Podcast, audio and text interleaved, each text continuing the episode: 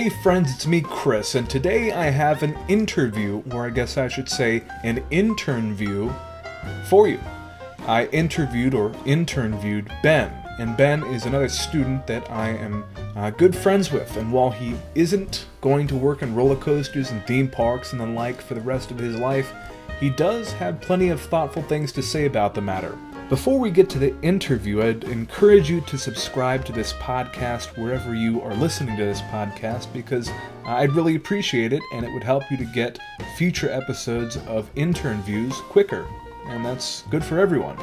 I'd also encourage you to follow me on Twitter at InternViewsPod. That is the Twitter handle for uh, the Twitter account associated with this podcast. Once again, the Twitter handle is InternViewsPod. With no further announcements, here is my intern view with Ben. I have Ben with me right now. Ben is a student. Ben, do you like roller coasters? I'd have to say I do. Uh, I don't know if you're looking for more than one word answer to that. Uh, Well, it's yes. an interview. Yes, please. please elaborate a little. I, if you can. I, I think uh, one of the best place places to start with uh, do do I like them is just certain memories that I have with roller coasters. Um, I know that my experiences are not uh, as extensive as, as yours, obviously, and I, and I don't keep as meticulous uh, of a record. Um, but I think one of the first roller coasters I went on was actually at Six Flags. I believe it was in Dallas. so Six Flags over Texas. Yes, um, I I wouldn't even be able to tell you uh, the name for sure. Um, What did it look like? I may be able to identify. well, I was just gonna ask if the name Boomerang is the name of a roller coaster at that particular location. I'm not sure about the specific one, but there are definitely boomerang roller coasters, and then those are very common around the world. Okay, They go Um, forwards and backwards. They go through a few loops. Yeah, I, I definitely was on a roller coaster called Boomerang, and I remember that experience. I just, I wouldn't be able to tell you with absolute confidence whether or not that actually happened at Six Flags over Texas. Okay. Um, yeah, there's there's boomerangs at Worlds of Fun, Six Flags St. Louis, tons of other parks. It's actually the most replicated, well, one of the most replicated roller coaster models in the world because it's so inexpensive and it looks cool. Okay. Even though they're maybe not the best rides, um, and experience-wise, they uh, they look cool. So I think it was the first time I had been at a park and was tall enough to go on the rides that looked whatever you want to call it exciting, intimidating, um, some benign combination of the two. Um, I was I was really excited. I, I went with my older brother. Um, neither of my parents were interested in going on, on the ride, um, but I definitely would not have been allowed to go on the ride uh, by myself. Um, I remember my my brother was uh, generally uh, a bit of a show off, but I remember that was one of the first times that he kind of put that aside and was very encouraging and, and really wanted me to experience it just for the sake of it. He didn't want to see if it scared me out of my wits or anything. He, he just really wanted me to get to ride with him. Uh, and that was that was pretty cool. So I do have a, a positive uh, experiential memory just from being on the ride, but also relational memory. Uh, just a little bit of bonding with my brother, uh, which was of a different flavor than than what we usually got to do. Um, that's sweet. yeah, so that that was uh, man. I I, had, I hadn't thought of that in a really long time. I forgot. uh, Did you say yes or no to do you uh, like? yeah, I do. I definitely do. said Yeah. Okay. Um, What's your coaster count? yeah, that's uh, I kind Yeah, of know. referenced that at the beginning. I, I wouldn't even be able to tell you. Um, I could probably get somewhere close um, if I just sort of meandered uh, conversationally. Um, It's okay. You don't have to. okay, I People, including me, have spreadsheets on Excel that list out every coaster they've ridden. Some people do it how many times they've ridden each coaster. I don't go that far, uh, but it's cool to keep a list when like when you really get into it to say ah, i've ridden 143 roller coasters and if i ride this one and then this one then that one will be my 150th and and that's cool for some people If I had to guess, I would say mine is probably in the ballpark of 15 to 20. Um, 50 to 20 no you're Fi- probably in like the 30s or 40s i bet you think? don't undersell yourself you've Uh, been around I've been to Disney World and Universal and Six Flags and Silver Silver Dollar City and um, Bigfoot. Um, I don't I don't know if if those would would contribute to a coaster count. I suppose those are different rides. very observant of you Um, Still good, but they're but not they're not coasters. But uh, there's actually um, occasional controversy in the enthusiast community over what is a credit, uh, like what is a roller coaster and what is not.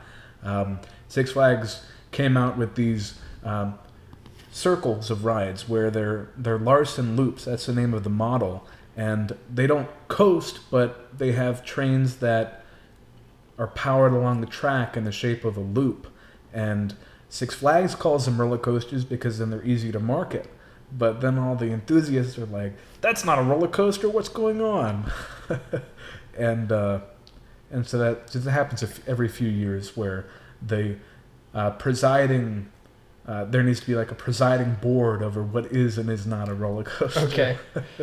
That's something that needs to happen, I guess. But we visited Silver Dollar City in Branson, Missouri, um, in late March, I believe. Yes. And uh, so you've been to Silver Dollar City a few times. It's a great theme park themed to the 1880s in uh, the Ozark region of uh, Missouri. Mhm. And uh, it's a nice theme park. Lots of fun rides. Outlaw Run, Time Traveler. Oh, you didn't get to ride Time Right, Traveler. the the line was long. Yeah, oh, forget I said that. But um, what do you think about Silver Dollar City? I think that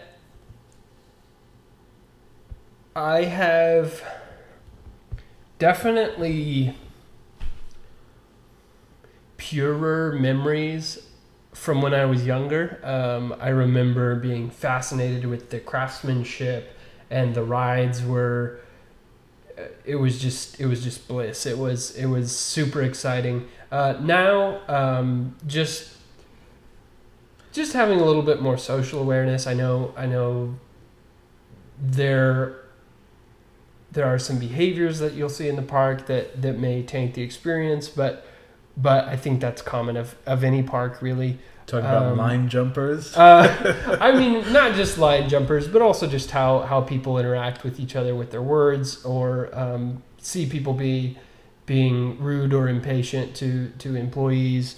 Um, That's the service industry. yeah, and and Unfortunately. and- right, and and like I said, it, it's not really restricted to Silver Dollar City, but um, it it, does does come into play um, when you're talking about uh, overall experience. I think uh, one of the things that, and I and I sort of mentioned this uh, just a few moments ago, the craftsmanship I think is what sort of makes it what it is uh, and and what makes it different than other theme parks from my experience I, I don't know. Uh, you'll probably be able to speak more to this um, about the role of various types of entertainment within a park.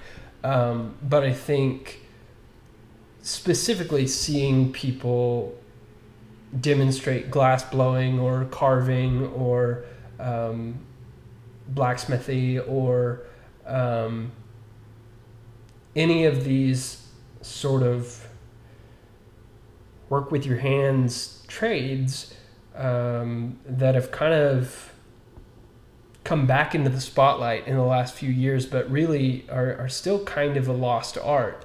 Um, that's just that's just really special to see that up close and see it really mastered and demonstrated for, for lots of people. Yeah, there's definitely novelty in walking down the path at Silver Dollar City and and seeing these craftsmen that are masters in their own trades, which are not really common anymore. So there's that uh, novelty, that specialness there of um, you get to see someone create what you usually see as a finished product that's uh, usually factory mass produced, and then you see um, it produced as a piece of art a lot of times, and Right. that's really cool. And and to have these um, craftsmen practicing their trades just in the environment of Silver Dollar City, it's really something that elevates it to one of the best, uh, to make it one of the best theme parks. Period, because uh, great parks and great experiences include uh, attractions and things that the whole family can experience together, and that the whole family can create uh, joint memories uh, together um, with the uh, the tradesmen practicing as maybe I guess a facilitator of that. They Right. get to see. Hey, remember when we saw that glass blower make that elephant or something? Wasn't that so cool? And that sort of thing. And I think that um, that's something that's a feather, a huge feather in Silver Dollar City's cap with that. Yeah, and I, I, I suppose you probably want to move on from this in in uh, not too long, but No, we got all the time in the world. Go yeah, ahead. I just I just think that the fact that these craftsmen are simultaneously professionals. They are they are masters in what they do, but they're also actors and performers. Um, they if you go to the park, you'll see that um, they are costumed. Mhm. So so they will interact with the audience in a way that is um, modern and approachable in that they're not they're not off-putting anyone with really archaic language but at the same time there is this sense of transporting you back to it to this sort of pre-industrial uh, pre-mass manufacturing to the um, pastoral. right that- and yeah. and it is like you said at 18 1880s i believe so Mhm. so the first industrial revolution had already happened um, but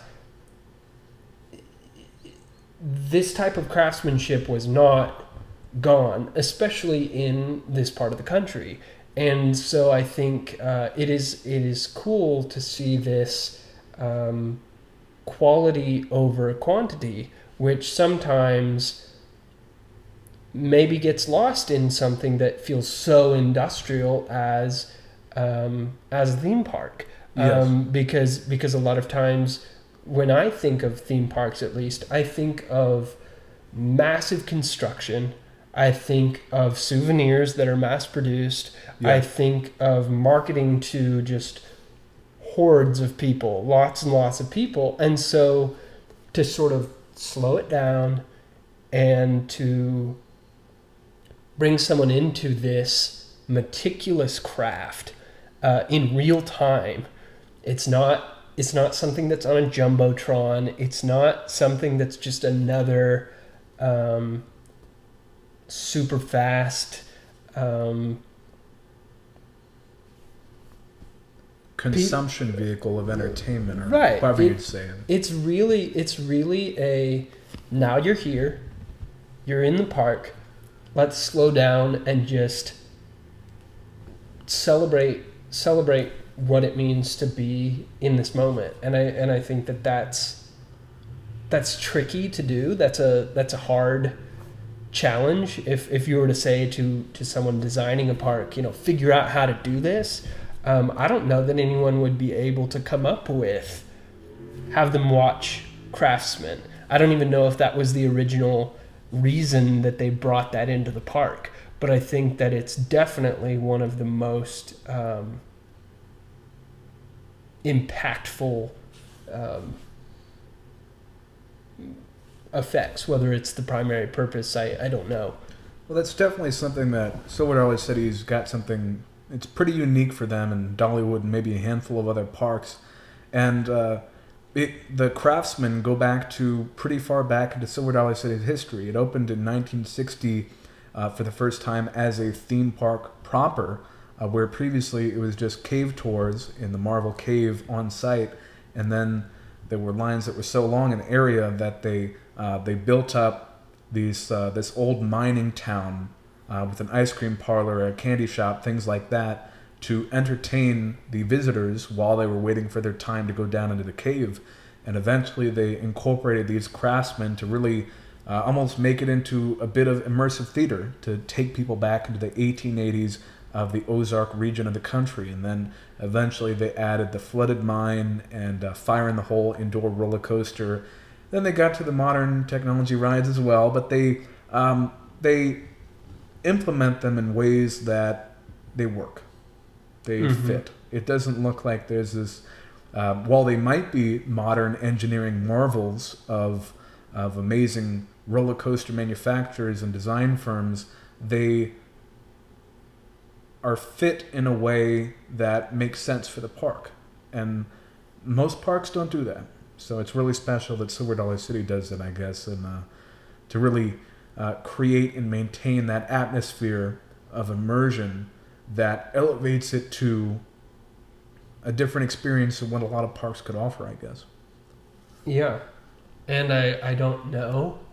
Um, you know, I, I like to think of things uh, in terms of takeaways, and I know that that, reduces things uh, maybe too far. Um, But it makes but it makes for great clickbait titles. So keep going.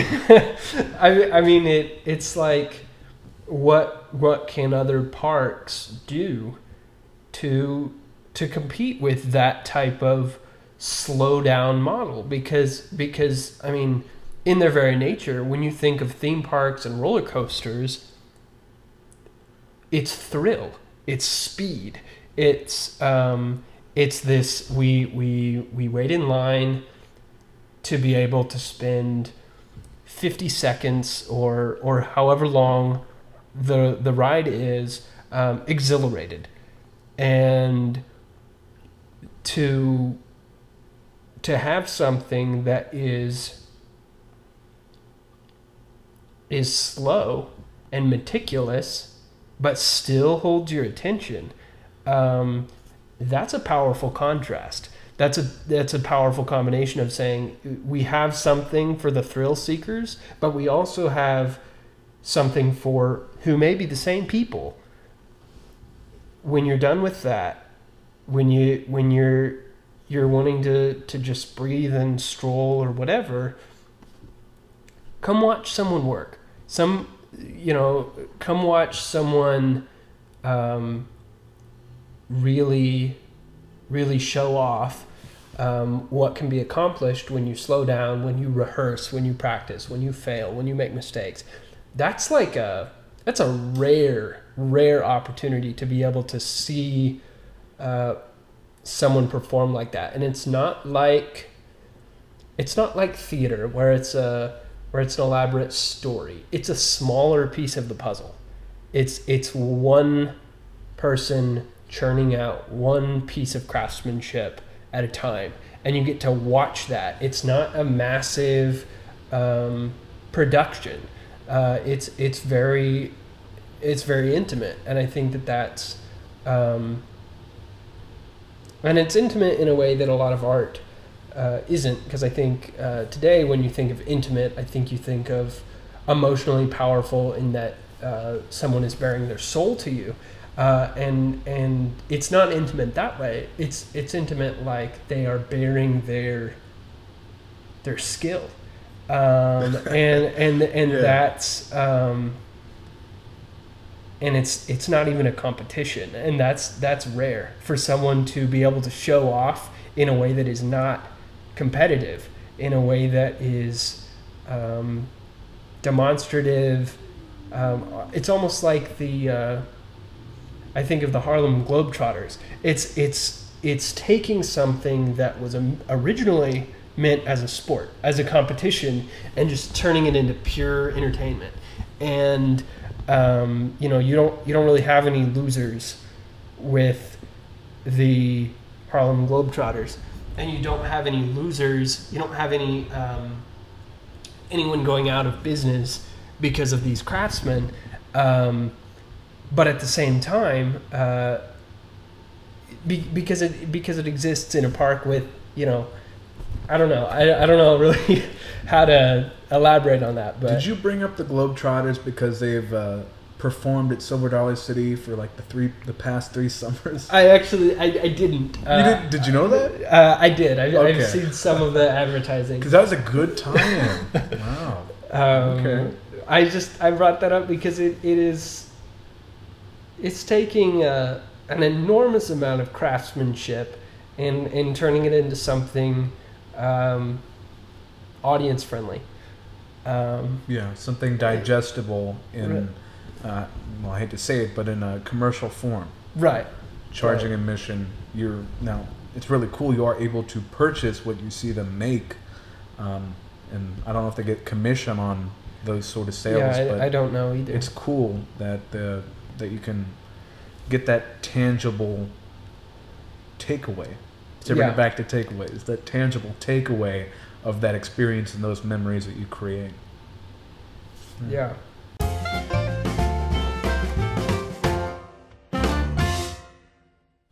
So Ben, we touched on it a little bit in uh, in our previous question about theme parks and roller coasters, but I'd like to ask you now about immersive theater because I know that you are involved in theater with your education, with your past, and with your Yeah. future. And I, as well, am a, a frequent patron of the theater at all levels. Um, I don't go to a lot of I don't go to a lot of middle school theater, but um, at all levels, I'll just say I I support theater at all levels. I think it's a, a great thing and something that I, I really enjoy is uh, taking it out of the proscenium, making it something where it's an environment that happens all around you, um, immersive theater. And uh, I've seen um, bits of immersive theater with Natasha Pierre and the Great Comet of 1812 on Broadway, which closed so before its time, but don't get me started on that. Um, and again, and Once on this Island, on this most recent season of Broadway, um, where it's staged in the round, and it's, it's again, it brings you into that environment uh, of being in the Antilles, where you are now, um, there's sand underneath your feet, there is rain above your head. It's really special that they do that. So I'd like to ask you now, what do you think about immersive theater? I mean, I guess when I think about theater of any of any kind, I'm, I'm generally sort of spinning my mental wheels um, as to ways that it can be applied. Um, you know, what what can we do with it? How can it jump off the page more? And I think just by its very nature, that is what immersive theater is by definition. It is theater that jumps off the page. Um, and I think um, it's hard to it's hard to not be compelled by projects that take that format whether it is um, something that is mythical in nature um, something that is political something that is um, comedic um, whatever it is if the audience has a more thorough um, sort of piece of the world um, that they're able to interact with, um, more than just the um, the audio and the visual, but also the spatial and the um, tactile and kinesthetic. If if they're able to inhabit the space, you know, whatever it is that that this any particular um, work is going for, whatever they're trying to get out of immersing the audience into something,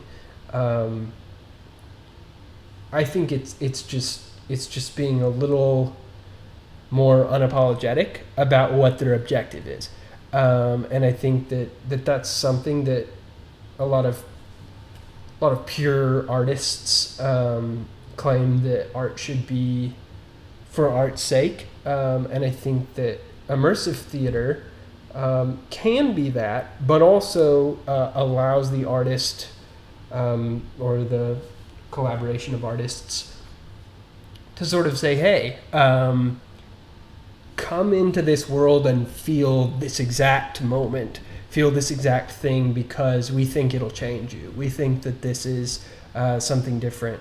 Um,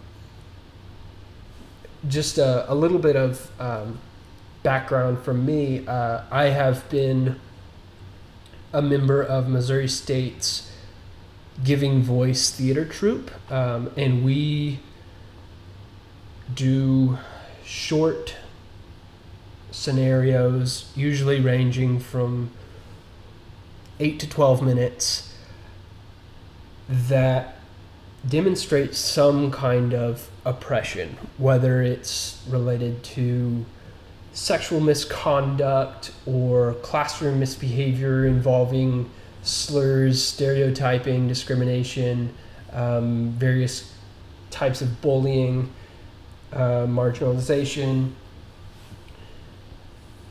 We conduct our forums in a way that is, I would say, semi immersive.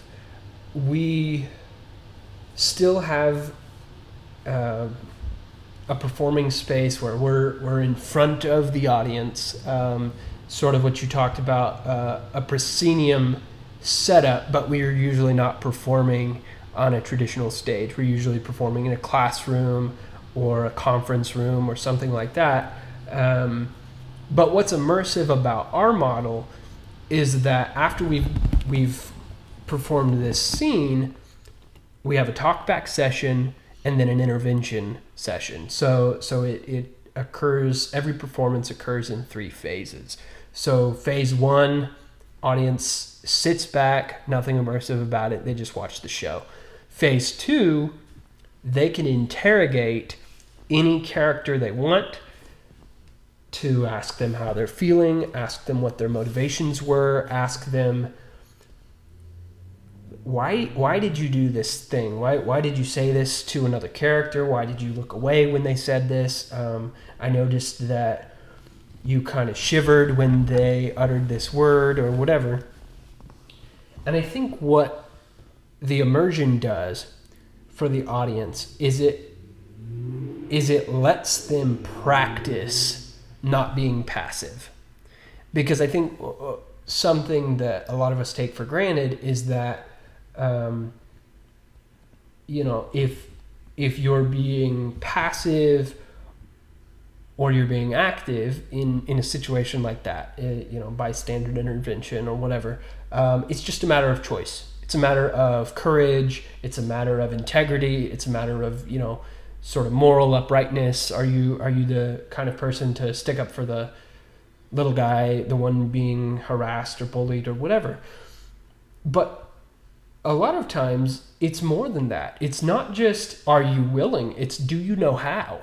Can you? Uh, it, it's a skill. It's a skill to be able to diffuse a situation, to de escalate um, someone who has become agitated to a degree that they are causing another person to feel uncomfortable, to feel threatened, um, to feel invalidated, whatever. Um, and this format says, okay, audience, if you if you see something that you want to change or something that you that doesn't really line up for you, we dare you.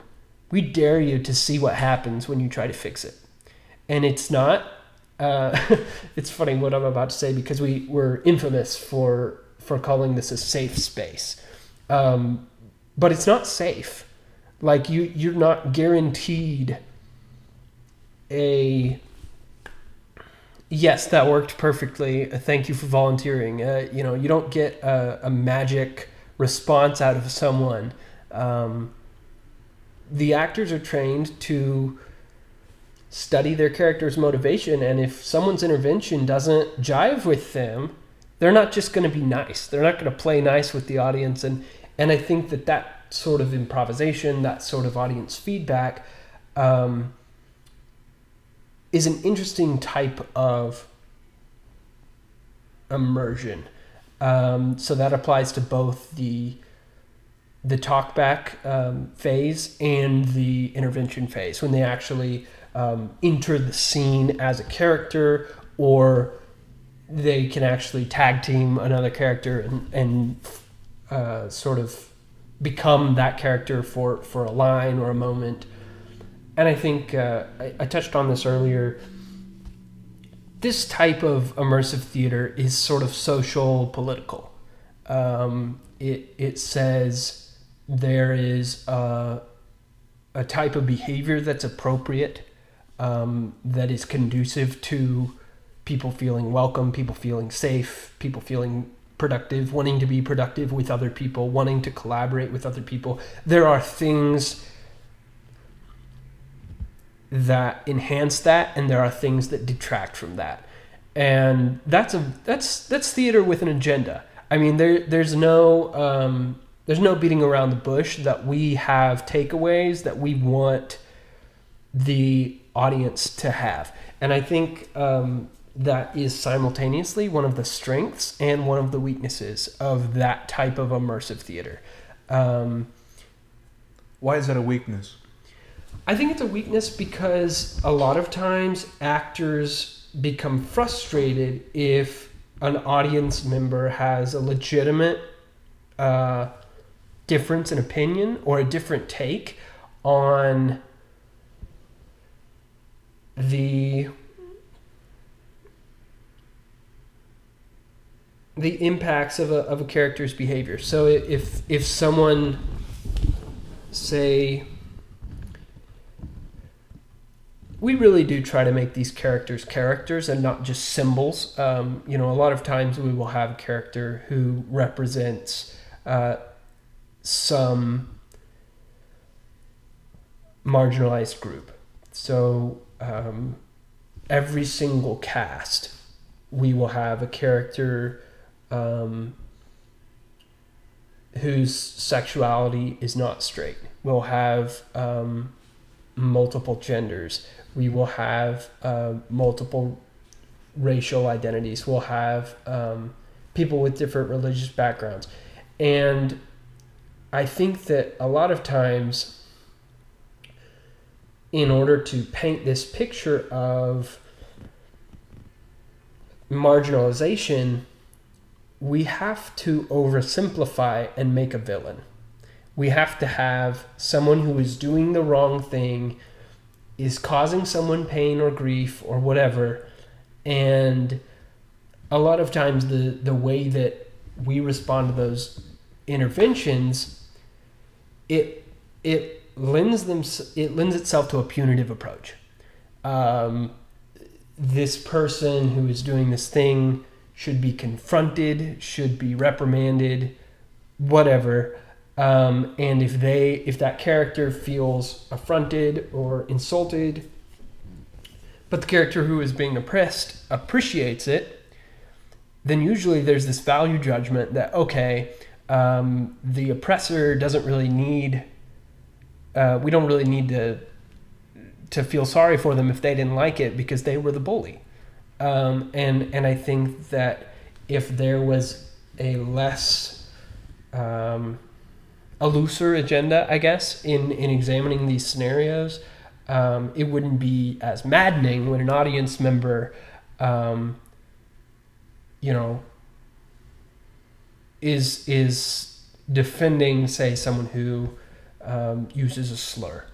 You know, if if if it if they want to go further than the behavior and and talk about what's going on with that character or whatever um, a lot of the members of the troupe will sort of take this uh, take this approach of well you can't justify it you can't you can't defend this guy and and I think that that is a scary place to be where where you're saying uh, because someone was engaging in harmful behavior, we should uh, not not attempt to negotiate with them, not not attempt to understand their point of view. And I think that's the opposite of how we make meaningful change. Um, I think confrontation is necessary in certain situations, but in most of the most of the scenarios we portray, I, I don't think that that's the case. Um, I don't. I feel like I'm kind of rambling. I, I don't know. No, if this I've, is great. I don't know if I've answered the question. We're definitely but deeper than theme parks right now, and I like that. That's uh, important. Uh, I'm really glad that you talked about your experience with giving voice and the agendaed theater that it is, and and what that means for the art that it is. It's very interesting to hear about. Yeah, and I and I think that uh, as a future educator, um, I just I guess for our audience, um, I am a special ed major uh, with a background in theater, and as a future educator, I, I think that it's going to be a responsibility of mine to use theater in a way that is conducive to comprehensive learning. So whether it is learning social skills, learning uh, how to be politically engaged without um, always thumping an agenda, um, you know, how to sometimes tackle issues that are objective and sometimes tackle issues that are subjective. Um, I think a balance between the two is very important, and and I think sometimes people do get caught up in the subjective. Um, art generally uh, is is just talked about as if it's entirely subjective, but if you're going to deal with um, policy and people, um, there's science to it, and and there is. Uh, there's a, a bit of power that you can lend to fiction when you use nonfiction. And and it's you know it's kind of like uh, reinforcing concrete. It's like you don't need nonfiction for fiction but if you use it it's definitely more powerful. Um, and i think It's like putting rebar in concrete. yeah yeah and to make it a metaphor. Yeah. Well, a simile. Sorry. yeah yeah and and i think that um yeah i i, I definitely have a, an affinity uh for for theater that is is reinforced with the rebar of of nonfiction i guess Now that's a metaphor. yeah Where previously it was a simile.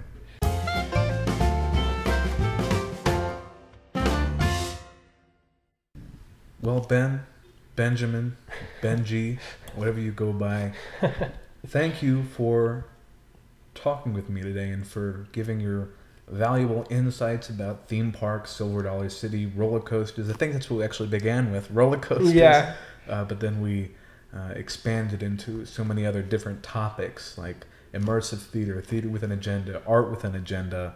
Um, it's really been great to hear your valuable insight because you are so naturally thoughtful about so many things, and I really appreciate that.